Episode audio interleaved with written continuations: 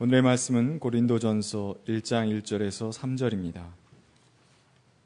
하나님의 뜻으로 그리스도 예수의 사도로 부르심을 받은 나 바울과 형제 소수대네가 고린도에 있는 하나님의 교회에 이 편지를 씁니다. 그리스도 예수 안에서 거룩하여 지고 성도로 부르심을 받은 여러분에게 문안드립니다.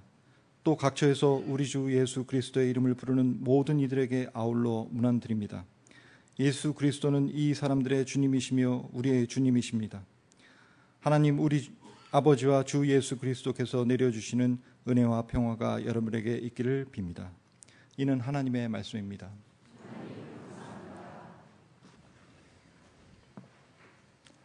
아, 참 좋으신 우리 주님의 은총과 평강이 교회 여러분 모두와 함께 하시기를 빕니다.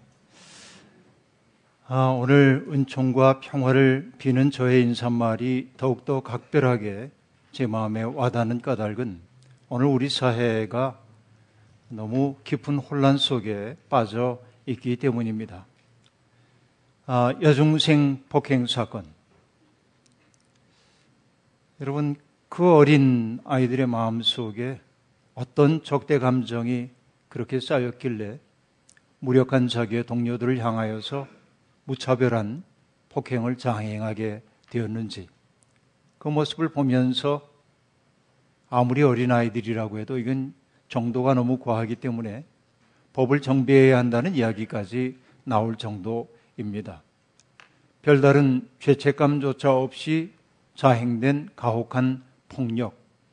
어쩌면 이것이 우리가 지향하고 있는 물질 중심적인 사회가 빚어낸 참극인 것 같아 마음이 무겁습니다. 몸은 살았지만 정신은 죽어 있는 존재인 좀비들이 영화 속에만 활개치는 줄 알았더니 오늘 우리의 현실 속에서 좀비적 존재들이 점점 늘어나고 있는 것 같은 느낌이 들기도 합니다. 강서구의 한 동네에서는 장애인을 위한 특수학교 설립을 반대하는 사람들의 그 모임이 있었습니다. 장애를 가지고 태어난 것이 자신의 죄도 아닌데 또 장애를 갖고 있는 자녀를 둔 것이 부모의 죄 또한 아닌데 그들도 엄연히 살아갈 권리가 있는 사람들인데 그들도 교육을 받아야 하는데 학교를 설립하겠다고 할 때 그 동네 사람들은 한결같이 반대했습니다. 왜냐하면 장애인 특수학교가 혐오 시설로 자기들에게 인식되기 때문입니다. 왜 장애자들이 혐오자로 혐오스러운 사람으로 인식되어야 하는지 이것이 영혼 없는 세상의 모습인 것 같아 안타깝습니다. 우리 아이들 그래도 교육은 받아야 되지 않냐고 제발 허락해 달라고 그들 앞에 무릎을 꿇은 어머니의 모습을 보면서 가슴이 아려져 왔습니다. 사람들은 이웃의 아픔에 공감하기보다는 아파트 시세 떨어질까봐 더 큰 걱정합니다. 이것이 여러분 돈이 중심이 되고 있는 세상, 만몬이 지배하고 있는 세상의 살풍경입니다. 게다가 지금 한반도의 상황이 여간 어려운 게 아닙니다.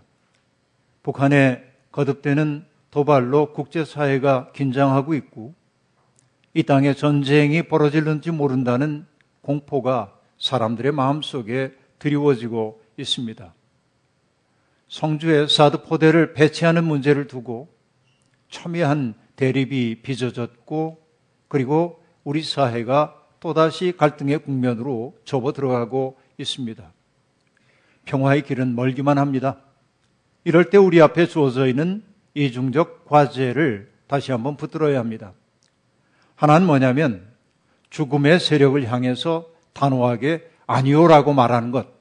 이것이 우리의 책임입니다. 또 다른 하나는 위기에 처한 생명을 돌보려고 하는 하나님의 꿈에 대해서 확고하게 예라고 말하는 것.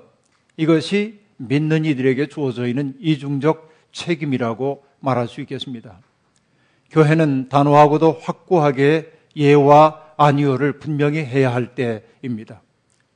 이러한 때 교회 연합주의를 맞이하는 저의 심정이 참으로 착잡합니다.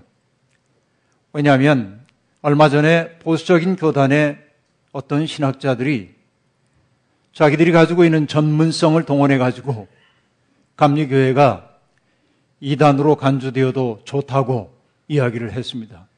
그러니까 여러분 다 이단들로 이 자리에 와 계신지도 모릅니다. 그 판단의 근거는 뭐냐면 존 웨슬리의 글 어디를 읽어봐도 예수 그리스도의 피의 공로로만 배타적으로 구원을 받을 뿐 인간의 어떤 공로도 구원에 아무런 효력을 미칠 수 없다는 사실을 웨슬리가 명시적으로 말하지 않았기 때문에 그러면 웨슬리는 이단이라고 얘기하는 겁니다. 얼마나 깊이 읽고 그런 얘기를 하는지 모르지만 저는 정말 슬펐습니다. 왜냐하면 예수 그리스도가 이 세상에 오신 것은 사람들이 만들어 놓은 이런저런 인위적인 장벽들을 철폐하면서 서로가 인간 애를 바탕으로 평화스럽게 공존하는 삶을 지향하도록 하기 위함인데 그래서 당신의 몸으로 세상의 모든 장벽들을 철폐하신 분이 예수님인데 그들은 예수를 믿는 것을 특 권으로 여긴 채 수많은 장벽을 쌓아 자기들의 아성을 만들려고 하고 있기 때문에 그렇습니다. 그런 이들이야말로 예수의 이름으로 예수를 부정하는 자들이라고 말할 수밖에 없습니다. 제가 감리교도이기 때문에 하는 말은 아닙니다. 이전에는 한국 기독교를 대표하는 단체가 있었다면 NCCK, 한국 기독교 교회 협의회였습니다. 그러나 NCCK가 다소 진보적인 색채를 띠고 있다고 해서 보수적인 교회들이 연합하여서 한기총이라는 단체를 만들더니 자기들의 많은 문제들이 빚어지기 시작하자 한국 기독교 연합 등 여러 단체들을 만들고 있습니다. 연합을 표방하면서도 그들은 이렇게 저렇게 갈라지고 있습니다. 왜 그럴까요? 그것은 진정한 일치를 위한 모임이 아니라 각 교단의 총회장을 혹은 감독을 지냈던 사람들이 현직에서 물러난 다음에 자기들의 영향력을 발휘하고 싶은 공간이 필요했기 때문에 그들은 그런 연합 모임을 빙자하여 다양한 집단들을 만들어내고 있습니다. 저는 그렇게 보입니다. 박하게 평가하자면 이런 단체의 중심에는 그리스도의 정신이나 하나님 나라에 대한 꿈이 아니라 권력에 대한 비릿한 욕망이 자리하고 있습니다. 다양한 생각을 가진 사람들이 함께 모여 하나님의 뜻을 여쭙고 그리스도의 뜻을 중심으로 연대하면서 일반 사회보다 조금 더 앞선 지점에서 역사가 흘러가야 할 방향을 지시해야 할 교회가 오히려 역사 발전의 걸림돌로 작동하고 있는 게 오늘의 현실입니다. 만약에 그러하다고 한다면 교회는 하나님의 심판을 받을 겁니다. 그렇게 되는 게 마땅합니다. 하나님이 살아계시다고 한다면 하나님의 뜻을 가로막는 단체가 교회라고 한다면 교회는 무너져야 합니다. 이게 아프지만 우리들이 해야만 하는 이야기입니다. 여러분, 연합하여 손을 이루면 좋겠지만 연합이 오히려 변화의 속도를 따라잡지 못한 채 그들만의 리그를 형성하고 있는 이 현실, 안타깝기 이를 데 없습니다. 이럴 때 우리는 그러면 교회는 어떻게 서야 하는가를 묻지 않을 수 없습니다. 오늘 우리가 함께 읽었던 본문, 고린도 전서에 나오는 본문은 바울 사도가 고린도 교회 여러 가지 문제들을 해결하기 위해 쓴 서신의 도입부에 해당합니다. 하지만 그냥 도입부로 간결하게 넘겨버릴 수 없습니다. 그 속에 교회의 본질이 무엇인지를 알려주는 다양한 이야기들이 담겨 있기 때문에 그렇습니다. 바울은 먼저 발신자를 소개합니다. 하나님의 뜻으로 그리스도 예수의 사도로 부르심을 받은 나 바울은 그렇게 말하고 있습니다. 이 대목이 중요합니다. 바울은 스스로를 부르심을 받은 사람, 그리고 사도, 사도의 뜻은 보냄을 받은 사람의 뜻이죠. 그러니까 기독교인의 이중적 지위가 여기에 나타나고 있어요. 하나는 부르심을 받은 사람입니다. 또 하나는 보내심을 받은 사람입니다. 기독교인들은 부르심에 응답함으로 하나님의 백성으로 지어져 갑니다. 그리고 그리스도인들은 세상에 보냄을 받음으로 하나님의 일꾼이 되어 갑니다. 이 둘 가운데 어느 하나도 없어서는 안 됩니다. 이 둘이 조화를 이룰 때 우리는 균형 잡힌 신앙생활을 한다고 말할 수 있을 것입니다. 여러분, 내가 부르심을 받은 것도, 보냄을 받은 것도 내가 아니라 하나님이 하신 일입니다. 그러기에 에베소서에서도 바울은 이렇게 말합니다. 내가 이렇게 된 것은 하나님께서 그분의 능력이 작용하는 대로 나에게 주신 그분의 선물을 따른 것입니다. 라고 이야기하고 있습니다. 여러분, 바로 이 사실입니다. 내 이름을 이슈마엘이라고 해두자 라는 유명한 구절로 시작되는 허먼 멜빌의 모비딕이라고 하는 소설. 그 속에서 주인공인 이슈마엘은 자기를 이렇게 얘기하고 있습니다. 나는 선장으로 이배를 탄 것도 아니고 손님으로 이배를 탄 것도 아니다. 나는 다만 일하는 선원으로 이배를 탔다라고 자기의 정체성을 분명하게 말하고 있습니다. 그렇습니다. 하나님 나라 운동에 부름받은 이들에게도 적용되는 말입니다. 상황을 내 방식대로 주도하려거나 대접받는 태도를 품으면 곤란합니다. 바울 사도는 자기가 일꾼임을 한순간도 잊지 않고 있었습니다. 그런데 발신자의 이름에서 우리가 하나 더 주목해야 할 것이 있죠. 나 바울과 형제 소스테네는 이라는 말이 등장합니다. 여러분, 소스테네의 이름은 사도행전과 바로 고린도전서 1장 2대목에 딱 두 번만 등장하는 이름입니다. 그는 바울 사도가 고린도에서 복음을 전할 무렵에 고린도에 있는 유대인 회당의 회당장이었습니다. 그 회당장으로서 그는 바울 사도 일행을 따뜻하게 영접했는지는 모르겠으나 바울로 인하여 일어난 소동 때문에 군중들에게 폭행을 당한 사람입니다. 그가 폭행을 당하기 이전에 주님을 영접했는지 그 이후에 영접했는지는 알 수가 없으나 그러나 소스테네는 바울 사도의 동역자가 되어 이렇게 등장하고 있습니다. 그런데 여러분, 소스테네의 역할은 바울에 비하면 어찌 보면 별로 없다고 얘기할 수도 있습니다. 그러나 바울이 일부러 소스테네의 이름을 병기하고 있는 까닭은 무엇일까요? 고린도 교회에 보내는 편지, 그것은 개인 바울의 개인적 견해가 아니라 믿음의 공동체, 바로 그 공동체의 견해임을 넌지시 일깨워주기 위해 소스테네를 그렇게 병기하고 있습니다. 한 가지 더 생각해 볼 수 있는 것은 뭐냐면 바울이라고 하는 절대적 존재, 그 존재가 자신에게 집중되어 있는 권한을 분산시키기 위해 소스테네의 이름을 병기함으로 그는 상징적 권력을 나누는 모험을 실시하고 있습니다. 이것이 바울이 가지고 있는 성숙함입니다. 그 다음에 여러분 또 한 가지 우리들이 생각해야 할 것은 뭐냐면 편지의 수신인이 누구입니까?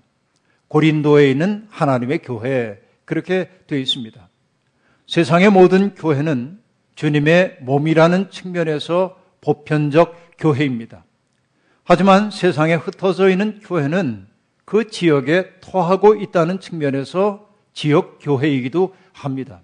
그래서 universal church인 동시에 local church여야 하는 거지요. 그러니까 고린도에 있는 하나님의 교회라는 그 명명 속에 교회의 개별성과 그리고 보편성이 다 담겨져 있습니다.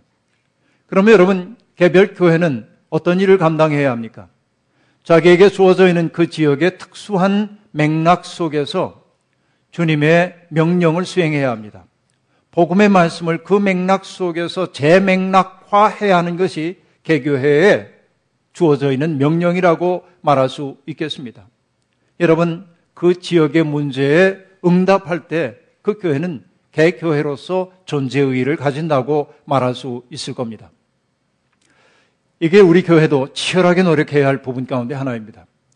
아, 우리 교회가 속해 있는 아, 감리교회 중구용산 지방에는 32개의 교회가 있습니다.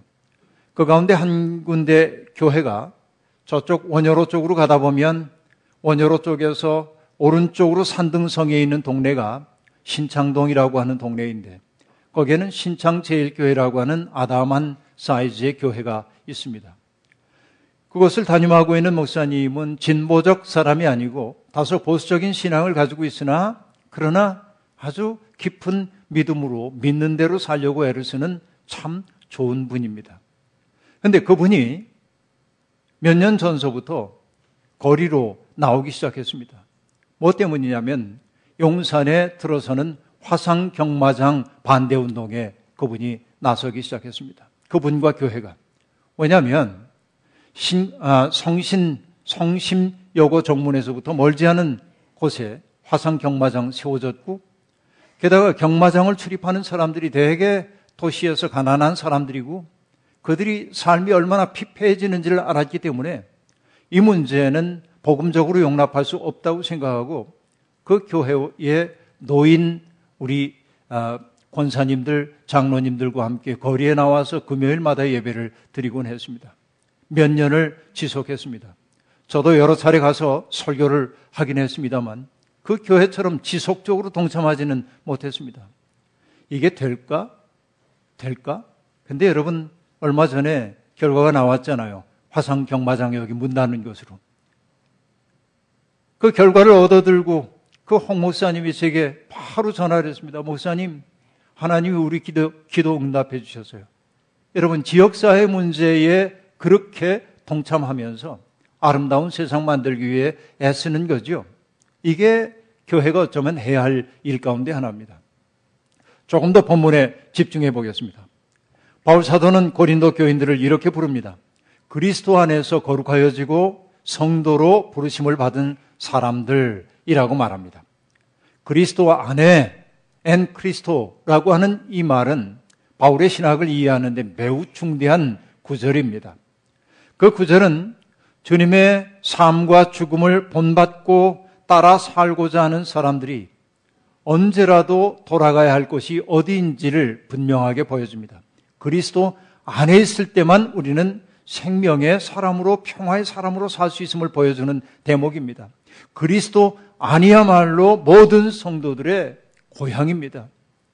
바로 그리스도 안에 있을 때 우리는 고향 안에 있는 것 같은 안정감을 누리게 된다 하는 말씀입니다.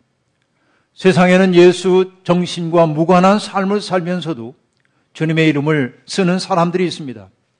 그들은 주님을 세 번씩이나 부인했던 베드로보다도 더 악한 사람들이라 말할 수 있습니다. 우리가 예수 안에 있을 때 우린 비로소 거룩한 삶을 살 수 있습니다. 그러면 여러분, 거룩한 삶이란 어떤 것일까요? 일상적인 삶과는 구별되는 특별한 삶이 거룩한 삶일까요? 여러분 꼭 그런 것은 아닙니다. 생각해 보십시오. 우리가 일상적으로 먹는 빵이 있습니다. 그 빵을 우리가 정말 하나님 주신 것으로 여겨 먹으면 그 빵도 거룩한 것 됩니다. 근데 여러분, 우리가 그 빵을 구별하여서 성찬을 위해 사용할 때 그 빵은 거룩한 빵이 되는 거지요. 그러면 여러분, 거룩함이란 재료 속에 있는 것이 아니라 그 존재가 놓여있는 맥락에 따라 거룩해지는 거예요. 진짜 거룩함은 뭐냐? 하나님 앞에 있는 것이 거룩한 거예요. 하나님에게 봉헌된 것이 거룩한 거예요. 그러면 여러분, 거룩한 삶이라고 하는 것은 뭡니까? 금식하고 또 구제하고 기도하고 이런 행위들도 소중하지만 거룩한 삶이라고 하는 것은 그것을 기반으로 해서 우리의 일상의 삶을 하나님 앞에서 살아나는 것이 거룩함인 거예요. 그러니까 여러분 내가 만나는 사람들 하나하나를 하나님 안에서 대하게 될 때 우리의 삶은 비로소 거룩해진다고 말할 수 있겠습니다. 자, 조금 더 간편하게 얘기해 보겠습니다. 거룩한 삶이란 뭐냐? 하나님의 판단을 신뢰하고 하나님의 뜻에 복종하는 게 거룩한 삶이에요. 하나님 기뻐하시는 것을 나도 기뻐하고 하나님이 미워하시는 것을 나도 미워할 줄 아는 게 거룩한 삶이에요. 여러분, 하나님 기뻐하는 것만 기뻐하는 게 아니에요. 미워하는 것, 미워할 수 있어야 거룩한 삶이에요. 이게 우리에게 요구되고 있는 삶이라 하는 말씀입니다. 여러분, 철저히 자기 이익에 입각해 살아가는 삶은 더러운 삶입니다. 거룩함이 없는 삶이에요. 어느 분이 여러분 더럽다고 하는 말을 이렇게 쓴 것을 보았습니다. 더럽다. 이것을 덜 없다라고 썼어요. 여러분, 내가 깨끗이 비워져 자라고 하는 게 말끔히 지워질 때 나는 깨끗한 사람이 되는데 나를 지우지 못해 없음이 철저하지 못한 게 덜 없는 거죠. 그러니까 우리의 삶이 어떨 때 더러운지를 보여주는 대목이라고 볼 수 있습니다. 1942년 1월 24일 날 윤동주가 썼던 시가 참회록 입니다. 일제시대의 어둠 속에서 어찌하든지 살아남아야 했던 그 식민지의 청년.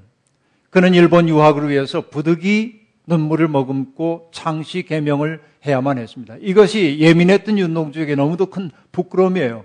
만 24살밖에 살지 않은 그 젊은이가 참회록을 씁니다. 그 참회록 가운데 나오는 한 대목 우리들이 알지요. 밤이면 밤마다 나의 거울을 손바닥으로 발바닥으로 닦고 보자. 그렇게 말합니다. 부끄럽지만 직면해야 할 나의 모습이 있다는 거죠. 그래서 나를 지우고 또 지울 때 우리는 덜 없는 사람이 아니라 깨끗한 사람, 거룩한 사람이 되는 거예요. 그런데 여러분, 오늘 본문 말씀이 또 다른 것 가르쳐 주고 있습니다. 이 소신의 수신자가 고린도 교회와 교인들만이 아니라는 거예요.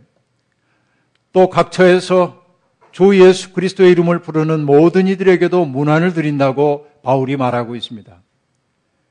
바로 여기에 지칭되고 있는 그 사람들이 누구인지는 명확하게 우리가 알 수 없으나 그 다음에 나오는 대목을 보면 바울 사도가 염두에 두고 있는 사람이 있음을 알 수 있습니다. 바울은 이렇게 얘기하죠. 예수 그리스도는 이 사람들의 주님이실 뿐만 아니라 우리의 주님이시기도 합니다. 라고 말합니다. 자, 이 말을 통해 미루어 짐작할 수 있는 것은 뭐냐면 갈라진 교회들이 자기만 하나님을 잘 믿는다고 생각하고 하나님에 대한 독점권을 주장하고 있었는지 모르겠습니다. 그러나 바울 사도는 분명하게 얘기합니다. 우리만 교회가 아니라 각처에 흩어져 있는 주님의 교회가 있고 주님이 그들의 주님이라는 거예요. 그리고 그들의 주님이라는 사실을 앞에다 내놨어요. 이게 바울 사도의 놀라운 점이기도 합니다.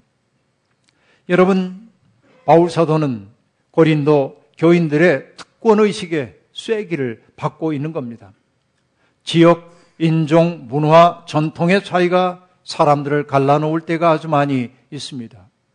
인간은 모두가 존재론적인 불안을 느끼고 있는데 그 불안을 어떻게 하든지 해소하고 싶기 때문에 사람들은 어딘가에 소속되기를 소망합니다. 소속이 많을수록 내가 중요한 사람이 된 것처럼 느껴지기도 합니다. 사실은 이것이 영혼의 허약함의 징표이기도 합니다. 그런데 여러분, 그 소속에 충성을 다하다 보면 자기와 다른 곳에 소속되어 있는 사람들을 향하여 배타적인 눈빛을 보낼 때가 아주 많이 있습니다. 때때로 소속감은 타자에 대한 배제 혹은 적대감의 뿌리가 되기도 하는 겁니다. 자기가 속한 집단에 충성하느라 다른 사람들을 받아들이지 못하는 편협함 얼마나 많은지 모릅니다. 최근에 저는 체탄 바트라고 하는 인도 출신의 영국 사회학자, LSE의 교수인, 그러니까 London School of Economics라고 하는 그 대학의 교수인 그 최탄 바트의 테드 강연을 영상을 통해 볼 수가 있었습니다. 번역하자면 그가 했던 강연의 제목이 이렇게 됩니다. 내가 누구인지를 말해주는 기원 신화를 과감하게 거절하기.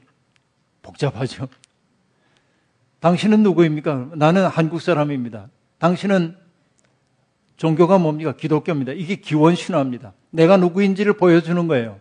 근데 그는 그것을 거절하자고 얘기하고 있습니다. 왜냐하면 그렇게 소속을 밝히기 시작하는 순간 수많은 경계선들이 만들어지기 때문이에요. 그가 강연 중에 했던 유미, 재미있는 얘기가 있습니다. 보통 우리가 낯선 사람들을 보면 궁금하니까 우리가 뭐라고 묻죠? Where are you from? 그렇게 물어요. 어, 어느 나라 사람이세요? 어디서 오셨어요? 그렇게 물어요. 근데 이 질문을 이제 그만두세요. 대신 이렇게 묻자입니다. Where are you going? 당신은 어디를 향해 가고 있습니까? 그것은 가치에 대한 질문이에요. 당신이 지향하는 세계는 무엇입니까? 여러분 이건 강렬합니다. 그렇죠? 기원, 내가 어디에 속해 있다. 이것 가지고 나의 정체성을 말하지 말고 내가 지향하는 바가 무엇인지를 묻자는 거예요. 여러분, 탈출 공동체가 신의 산 앞에 이르렀을 때 하나님이 그들과 언약을 맺으시면서 그들에게 주신 꿈이 있죠. 뭡니까? 너희들은 제사장 나라 거룩한 백성이 되어야 한다라고 얘기합니다. 그것은 지향점 가야 할 방향이 어딘지를 가르쳐 주고 있어요. 이걸 물을 때 우리는 차이를 넘는 연대의 아름다움을 경험할 수 있다고. 여러분, 성경은 그렇게 우리에게 얘기해 주고 있는 것입니다. 최근에 미얀마의 로힝야족에 대한 박해로 수십만 명의 사람들이 방글라데시로 피난을 떠나고 있다는 이야기를 보았습니다.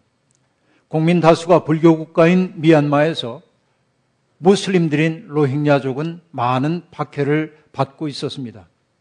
여러분, 불교도와 이슬람 사이에 벌어진 일이니까 우리와 무관할까요? 절대로 그렇지 않습니다. 예수 그리스도에게는 당신 외부에 있는 사람이 아무도 없어요. 그들이 무신론자든 비종교이든 말할 것 없이 주님의 사랑 바깥에 있는 사람 없는 거예요. 그렇기에 주님은 그 문제 때문에 아파하고 계세요. 이것이 우리가 느껴야 할 지점이라고 저는 느낍니다. 그런데 여러분, 종교 간의 갈등이 삶의 자리를 박탈하는 폭력으로 번지고 있는 이 현실, 종교 간의 차이가 인간성을 부정하는 폭력으로 바뀌는 현실을 바라보면서 타락한 종교가 얼마나 위험한지를 우리에게 여실히 보여주고 있습니다. 여러분, 말레이시아에도 미얀마 난민들이 많이 유입되어 들어왔습니다. 그리고 여러분, 말레이시아가 이슬람 국교는 아니지만 국민 대다수가 이슬람이기 때문에 로힝야족들을 품어 안았습니다. 그들에게 영주권을 준 것은 아니지만 당분간 그들이 그곳에 머무는 것을 허용해 줬다는 겁니다. 그런데 여러분, 쿠알라룸푸르에는 그런 난민들, 그 가운데서도 어린이들과 청소년들을 품어 안아 가지고 그들에게 배움의 기회를 제공하기 위해 분투하는 한국인들이 아주 많이 있습니다. 어디를 가든 그들이 제 역할을 하며 살 수 있도록 incubating 역할을 하는 거예요. 배우지 못하면 아무것도 할 수 없어요. 그래서 영어도 가르치고 수학도 가르치고 그래서 그들이 어느 곳에 가 정착을 하든지 살 수 있도록 기회를 제공하기 위해서 한국인들이 수고하고 있는 겁니다. 여러 군데 난민학교 세워졌습니다. 여러분 얼마나 아름다운 실천입니까? 소유물, 일자리, 언덕과 숲, 전통, 다양한 관계, 그리고 언어까지 박탈당한 채 세상을 난민이 되어 떠돌고 있는 사람들. 그들을 사랑으로 품어 안는 거예요. 여러분, 그 기독교인들이 하고 있는 일은 무엇입니까? 고향을 잃어버린 사람들에게 고향이 되어주는 거예요. 여러분, 예수 그리스도가 우리 모두의 고향이 되어 주셨던 것처럼 예수를 믿는 사람은 누군가의 고향이 되어 줘야 하는 거예요. 이게 여러분 그대로 실천되고 있는 현장이 있는 겁니다. 저는 여러분 은퇴 이후에 나이가 70이 넘었고 아내는 70이 되었는데 말레이시아에 들어가서 자기에게 나오는 연금의 일부를 헐어가지고 그들을 섬기는 사람들을 만나보았습니다. 그리고 그 아름다운 일에 동참하기 위해 분당인가 서울인가에서 학원을 하고 있는 아들이 학생 한 명이 등록하면 얼마를 어머니 아버지를 위해 돈을 내놔 가지고 섬기고 있는 사람을 만났는데요. 여러분, 건강하지도 않은 그분이 하루에 100명분의 식사를 준비하면서 일주일 내내 자기 비용으로 섬기고 있었습니다. 왜 그러셨냐고 물어봤더니 이렇게 대답합니다. 미얀마 아이들을 보니까 하루에 한 끼도 먹지 못해서 바짝 말라 있는 모습을 보니까 너무 가슴이 아팠다는 거예요. 내 종교가 뭐니 그런 거 안 물었어요. 그냥 아픈 거예요. 그래서 이 아이들을 위해 밥이라도 해줘야겠다 하고 나선 겁니다. 그리고 먹지 못하는 아이들 든든하라고 닭고기도 사고 고기 사가지고 든든하게 먹여준 거예요. 몇 달 지나자 아이들의 피부에 윤기가 돌아오고 살도 찌고 웃음이 커지고 공부하는 일에 열심을 내는 걸 보면서 자기가 얼마나 큰 행복을 느끼는지 모른다고 그분들이 이야기를 했습니다. 여러분, 그분이 여러분 저기 용인에 있는 감리교회 교인이에요. 권사님 내외분입니다. 감리교는 이렇게 이단입니다. 여러분, 정말로 해야 하는 일이 무엇인지를 여실히 보여주고 있어요. 주님이 우리에게 요구하는 바가 무엇인지를 그대로 보여주고 있잖아요. 여러분, 인간성에 대한 긍정의 현장이 곧 그분들의 교회였습니다. 그분들의 목표는 그들을 예수쟁이 만드는 것 아니라 세상에 대한 신뢰를 잃어버린 아이들. 누군가에게 폭력을 경험하고 나면 마음속에 트라우마가 생겨가지고 세상을 고향처럼 느낄 수 없는데 그럼에도 불구하고 그들을 있는 그들의 모습으로 받아들여주고 사랑해주는 사람이 있다고 느끼게 만드는 게 그분들의 목표예요. 이게 여러분 예수적 삶인 거예요. 우리는 바로 이런 일들이 하나님이 기뻐하시는 일이라고 믿는 사람들입니다. 이제 본문의 마지막 지점에 당도했습니다. 바울은 은혜와 평강을 기원하고 있습니다. 은혜, 곧 카리스라고 하는 단어는 우선 하나님의 도우심 혹은 하나님의 자기 증여를 일컫는 단어입니다. 하나님은 우리를 구원하기 위해서 당신을 선물로 주셨죠. 예수 그리스도는 당신의 생명조차 우리를 위해 내주셨죠. 갚을 길 없는 은혜입니다. 그러나 여러분, 하나님이 우리에게 주시는 은혜는 또 다른 차원이 있어요. 이걸 절대로 잃어버리면 안 됩니다. 그 차원은 뭐냐? 하나님이 우리에게 은혜를 주심으로 우리로 하여금 하나님의 뜻을 품고 살 수 있는 능력을 주세요. 이게 은혜입니다. 더 큰 은혜입니다. 어찌 보면 우리가 보냄을 받은 사람이 되어서 하나님의 사랑의 통로가 되는 것 이것이 여러분 주께서 우리에게 베푸시는 은혜예요. 여러분 그 은혜를 우리들이 가슴 깊이 명심하게 될 때, 그래서 그 은혜에 따라 우리들이 살게 될 때, 세상에는 평화가 정착하는 거죠. 진짜 평화는 그렇게 오는 거죠. 여러분, 서로에 대한 그리움과 감사의 마음에 북받쳐 살 때, 우리가 누군가에게 고향을 잃어버린 사람들에게 고향이 되어주려고 애를 쓸 때, 여러분, 그때 세상에 평화는 오는 것입니다. 누구라도 평화 세계에 단번에 당도할 수는 없습니다. 하지만 우리는 우리의 가능성을 믿는 사람들이 아니라 하나님의 가능성을 믿는 사람입니다. 그러므로 현실이 제 아무리 암담해도 낙심하면 안 됩니다. 우리가 하다 쓰러진 그 자리에서 하나님이 새로운 일을 시작하신다고 믿어야 하기 때문에 그렇습니다. 이것이 흔들 수 없는 근원적인 희망인 것입니다. 울면서 씨를 뿌리는 사람은 기쁨으로 단을 거두어 드리게 마련입니다. 호세아서도 호세아서에서도 주님은 이렇게 말씀하셨습니다. 정의를 뿌리고 사랑의 열매를 거두어라. 지금은 너희가 주를 찾을 때이다. 묵은 땅을 갈아엎어라. 나 주가 너희에게 가서 정의를 비처럼 내려주겠다. 우리가 이 척박한 땅을 사랑으로 갈아엎으면 주님은 거기에 정의의 씨를 뿌려주신답니다. 이것이 우리의 희망입니다. 이것이 교회가 서야 할 자리입니다. 교회는 바로 이런 일이 현실 속에서 구현될 수 있다는 것을 보여주는 가시적 징표가 되어야 합니다. 이 땅에 있는 모든 교회가 하나님 나라의 징표가 될 때 교회는 비로소 그리스도의 몸으로 우뚝 서게 될 것입니다. 주님의 도우심으로 미력하지만 우리 교회가 그런 소명을 온전히 감당할 수 있기를 주님의 이름으로 축원합니다. 주신 말씀 기억하며 거듭의 기도 드리겠습니다. 하나님의 은혜를 받아 하나님의 백성이 된 우리들 이제는 하나님에게 보냄을 받은 사람 되어 세상에 나아가 빛과 소망이 되기를 소망합니다. 자비로우신 주님 부족하오나 우리가 여기에 있사오니 우리를 들어 주님의 평화의 도구로 삼아 주옵소서. 예수님의 이름으로 기도하옵나이다. 아멘.